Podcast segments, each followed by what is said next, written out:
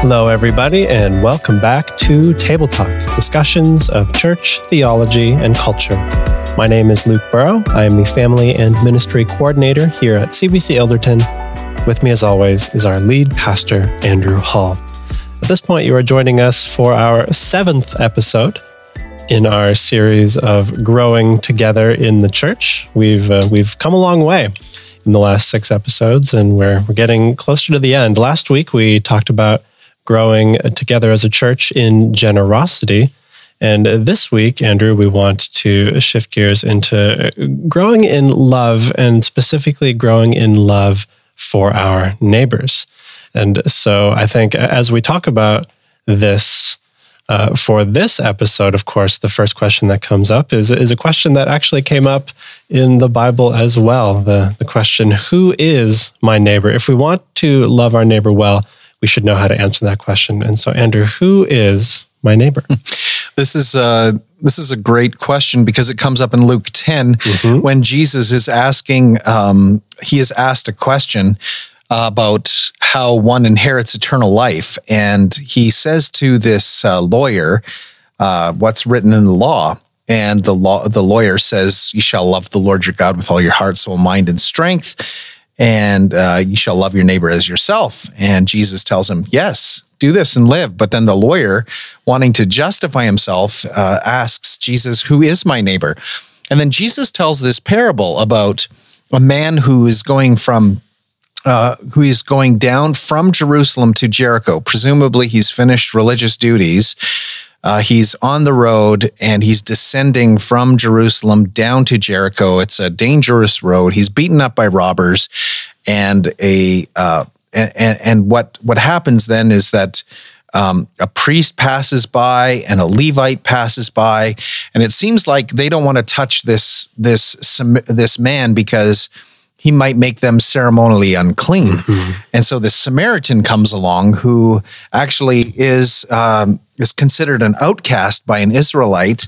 And and what happens is uh, what we have is this Samaritan taking care of of this uh, presumably a Jew uh, and taking him and getting him at um, some sort of care home and paying for his needs and um, and Jesus ends the parable by saying, uh, which of these three, the priest, the Levite, and the Samaritan, do you think proved to be a neighbor to the man who fell among the robbers? And the man says, He who showed him mercy. Now, I'm, I'm just going to take one little moment of diversion here and say the question is, Who is my neighbor? And Jesus asks him, Who do you think proved to be a neighbor? Yeah. And the irony is that we're not as much as we make the parable about us loving our neighbor, it's actually our neighbor who loves us, mm-hmm. which is the irony, which means that we're the ones who are in need of grace and mercy and help and kindness, that we're the ones who are beaten up on the road. Mm-hmm. So long before we get this idea that I need to do good to my neighbor, I have to first recognize that that God has done good to me that when I was undeserving, he came to me, he rescued me, he helped me. Then when we say, Who is my neighbor? then it's anyone who comes who who I come across who's yeah. in need. And the reality is that well, we live in a world where we've got um, you know, if you're on Facebook, you've like you've probably got hundreds of quote unquote friends or on social media you have tons of followers mm-hmm. so so then the question is who really is my neighbor and i would say the the simple answer is the people around you in your sphere of life in your home and then those you're either going to school with you're working with mm-hmm. uh, your immediate neighbors uh, we, we should think in terms of spheres rather than just yeah. Big, broad, general categories. When, because rather than just saying all people, right? Yeah. Because because we, are limited in our capacity and our resources. Yeah. We we only we're finite, so we can't do everything to everyone. Uh, you can't be driving down the road and always be giving out uh, money to every single person that's asking for money. Like yeah. you would be broke financially. But those people that are in your sphere of influence around you, in your neighborhood, in your workplace, in your home, in your church, that's where we start. Those are my neighbors. Those are the people I think that we we, we need to understand. They're the ones who are in my sphere of influence. and I recognize that because God has put them in my life as as good for me and as me who is to be good for them. And it's really crucial going back to the story of the Good Samaritan that we we root our love of neighbor in the love that has been shown to us. This is, of course, something that as you listen to this episode, you've heard us talk about a million times. We we can't be disciplined in any kind of way. We we can't minister in any kind of way in our own strength without first acknowledging where we are rooted and where our strength comes from in the first place. And so uh, when we understand that we have received grace from God when we didn't deserve it, we're and that there's nothing that we need to do to earn favor with God, that takes a whole layer of anxiety mm-hmm. and hand wringing out of how do I love everyone around me. And it lets us just have freedom to, as we pour out the love that has been given to us, it, as opportunities arise, we don't have to feel a, a, fear and anxiety. We can we can love freely because we have loved freely, and that that's a really important starting point as we talk about growing in love for neighbor, not just as individuals, but ultimately as a as a church. That's that's what we are called to do. The you know the greatest commandments are love God and love neighbor, and we want to to do that not out of a place of guilt or of obligation, but out of a, a genuine love and gratitude for the grace that we have been shown. And so, yes, our we use the word neighbor in our modern context to refer to the people that live around us in our neighborhoods. And uh, while those people certainly are our neighbors, uh, it's a little more than that. And I think you've defined it very well here, Andrew. And so, now that we have that sense, we want to talk about uh, what it really means to love our neighbor. What are ways that we can do that. And so the, the question I'll kick over to you, Andrew how can I love my neighbor? So, uh, two basic categories we love in word and deed. Mm-hmm. And, and the scriptures speak about uh, not just merely loving with words, but but also with our actions. Um, yeah. uh, First John will speak. First John three, I think it is, speaks about how um, if I see my brother in need, but I do not have compassion on him, or I think that's James two actually. Um, how can uh, it might be John. I, I can't remember which one, but both are inferring that we have to love with with good works, and also that if I see my brother who is in need and I do not have compassion on him, how can the love of God truly be in me? So, mm-hmm. so we we don't just merely. James says like if you see someone in need and you say to him, "Go, be you know." Be encouraged, be well fed, and yet you don't help him like there, there's really no no love. There's no good there being done right. So we love in both word and deed. So i'd say then what does it mean to to to love in word and deed?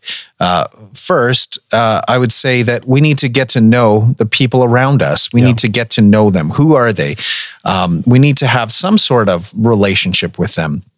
Uh, I, I would go back to hospitality and, and say one mm-hmm. way that we we love our neighbors practically. Like most people don't know um, the the neighbors that are immediately around them. Yeah, it's and very common. And so, especially in suburbia, uh, where where we are, or in in urban life, um, you kind of live an insulator an insulated life. Yeah. So I, I would say, like, do you know the people on your block? Mm-hmm. Um, are you able to have a conversation? It's it's it's basic things. Uh, we, have given out baking at Christmas time just to get to know our neighbors. I know some people have had a barbecue and they have other people over, and it's just opening up your home. Um, it's it's sharing a gift at a, a time. Uh, if you see a crisis that's going on, just not intruding and putting yourself or inserting yourself into the crisis, but just I know that I, I just know that things have been up here, and I just I don't need to know, but here's here's a meal, here's a gift. It's amazing what those things do just in terms of building building trust. Have a coffee with a neighbor. Um, you can share things like tools, or um, Jesus did something interesting uh, when he was walking through Samaria. So we want to talk about being a good Samaritan. Mm-hmm. Jesus, when he was in Samaria, passing through in John 4, uh, instead of going around like the typical Jew would and avoid the Samaritans, uh, because they were considered half breeds by pure Jews. Um, Jesus passes through Samaria. He sits down at, his, at a well while his disciples go into town to get some food, John 4 tells us. And as he's sitting there, a woman comes to the well and and and he asks her for water, Yeah. living water. And and so he he obligates himself. Here here is the eternal, infinite, all-powerful son of God in human form being dependent upon a Samaritan woman Expressing a need. Yeah. and he's expressing a need. And so there's something also about it's okay to ask my neighbor, hey, can I borrow an egg? Can Yeah. I get a cup of flour? Uh, can I borrow a tool? And using that as an opportunity to have conversations, to Yeah. get to know your neighbor. And then, so just as we're loving in in uh, in in in terms of resources, hospitality. We're also loving in word by by maybe writing a card or a note or giving a Christmas update. Uh, the, the seasons, uh, religious seasons, are a great opportunity to share just a word of encouragement about our faith, letting people know that we're believers, that we pray for them. It doesn't have to be the full on gospel presentation the first time we meet them, but loving my neighbor means I I know them, I share life with them, and I seek to encourage them. And in many ways, uh, everything that we're talking about involves sort of pushing back against sort of what is the cultural norm around us. It's very, very easy, uh, harder in certain places than others, but generally speaking, across the board, it's it's easy to not ever, as you say, know who your neighbors are, never speak to them, to live on a street full of houses and not know anybody. That is just very much the the water we're swimming in. That's the mm-hmm. the air we breathe. And in that sense, you know, as we think about how to love our neighbor, how to get started, it's it's I think an encouragement in some way that the bar is actually quite low. You don't Yeah. actually have to do that much to really stand out and to be able to to grow in these ways. When my wife and I moved into our house, we just we took some baking to our neighbors, just said, "Hey, we we want to say hi." And I mean, that was 5 years ago and people still bring that up as like that stood out to them and mm-hmm. they they're predisposed to want to talk with us and be friendly with us just because we did that one thing one time. It, it didn't take longer than 20 minutes. And it, it really is, in, in some ways, nice to know that any intentionality in this area is going to go a long way. And the, the Lord will, will bless that for sure as, as his people seek to do uh-huh. that. So we want to really just get to know our neighbors, be, be in their lives. And that, that in itself, it doesn't have to be complicated and that that can very much be helpful and effective and so then as we seek to grow in love of neighbor another important question we need to ask is why is it important to love our neighbor? There's some obvious answers to that question i think but maybe some some less obvious ones. And so let, let's talk about that a little bit. Why is it important that we love our neighbors So we we can start on a theological level and say God commands us to, um, Yeah. because loving God and loving neighbor are the essence of the law. the greatest commandments That's the greatest commandments. And the way that faith is expressed is in loving neighbor. It's faith moves outside of itself. It's you're you're not inward focused. But then practically speaking, why do I love my neighbor? Well, we could give the good Sunday school answer and say, well, I get to know my neighbors so I can talk to them about Jesus. Yeah. Absolutely. I'm not going to deny that. Sure. Uh, the reality is, though, that what happens when you're in relationship with other people is you're building community. So if you think about um, living in a neighborhood, if if I'm interested in my neighbor, if I'm interested in their life, and and I'm, I'm interacting with them, what that does is it promotes a sense of well being and community. Mm-hmm. And in a world of increased disconnect, knowing your next door neighbor, having conversations with them, being like I, I'm amazed at I've been in my neighbors' homes and I get to hear stories about their lives we watch out for one another. So suddenly, when I'm away, my neighbor is watching my house, I'm watching their house. There's a vested interest Yeah. in the good of our community. Um, when when someone's vehicle is broken into, knowing that something's been happening in the neighborhood, suddenly all the neighbors are alerted. We're watching out. We're we're um, we're noticing. Oh, we should keep our lights on at night there's just practical elements of safety and strength and encouragement. There's the sense of um, promoting the well being of where you live. What happens when you're disconnected from people is that in that disconnect, it, it allows sin to flourish. But when you're seeking to come together, you're actually promoting the common good. You're protecting the common good. You're watching out for your neighbor's property. You're watching out for one another. There's a safety in that. It, it allows kids to flourish in a neighborhood where they're free to play and they're they they know that they're safe. Um, it, it, was interesting the other day. Uh, Melanie was on the front porch and uh, she was having uh, coffee with someone, and some kids from the school stopped by and they're like, "Miss Melanie, this is where you live," and yeah. you know there was this.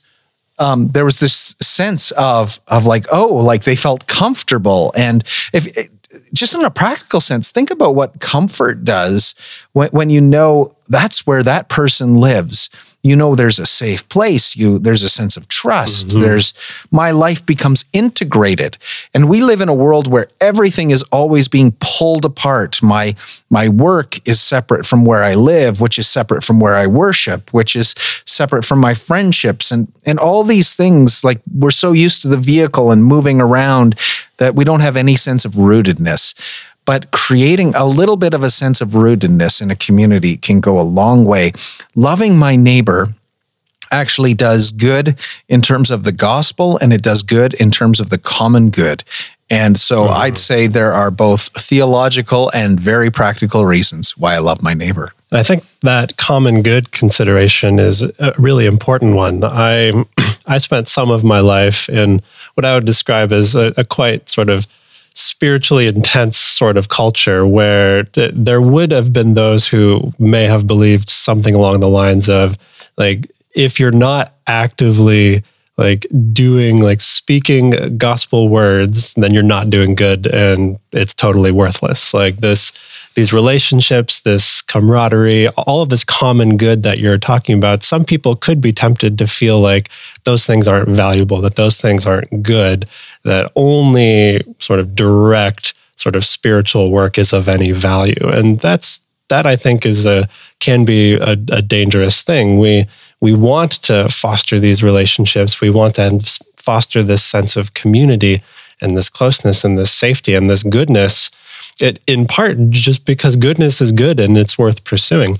In in some ways, this would be like us thinking about uh, some people in the church may want to be involved in politics or in certain parachurch ministries and feel like that's a calling of the church, whereas we may say instead the church has its own role and its own sphere, and other people can go do good just because it's good. And we don't have to we don't have to connect everything to the mission of the church so closely. It's okay to to just do good because it's good. And good is worth pursuing even if in every moment it doesn't have a direct sort of evangelistic spiritual application because all of these things that we're fostering do ultimately i think serve mm-hmm. serve the gospel in in indirect ways and I, th- I think we want to avoid uh, avoid being so radical that we we feel like all good is worthless if it's not like a very specific kind yeah. of good.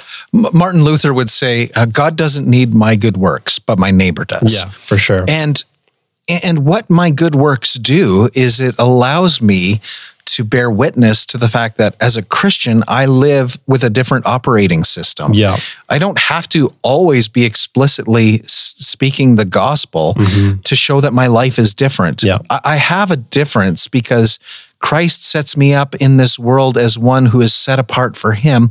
And so therefore I'm looking for the common good. It's it's not difficult.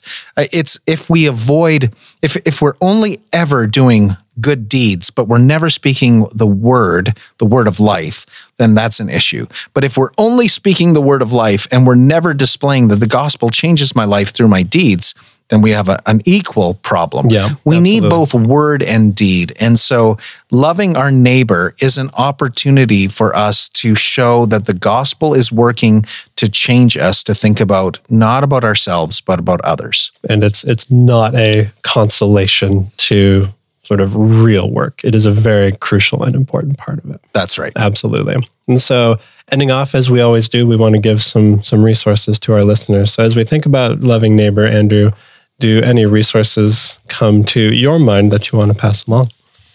Uh, the first one is um, there's a uh, he is now a president of Wheaton College. Uh, he was pastor of uh, 10th, Pres- 10th Presbyterian uh, in Philadelphia, Phil Ryken.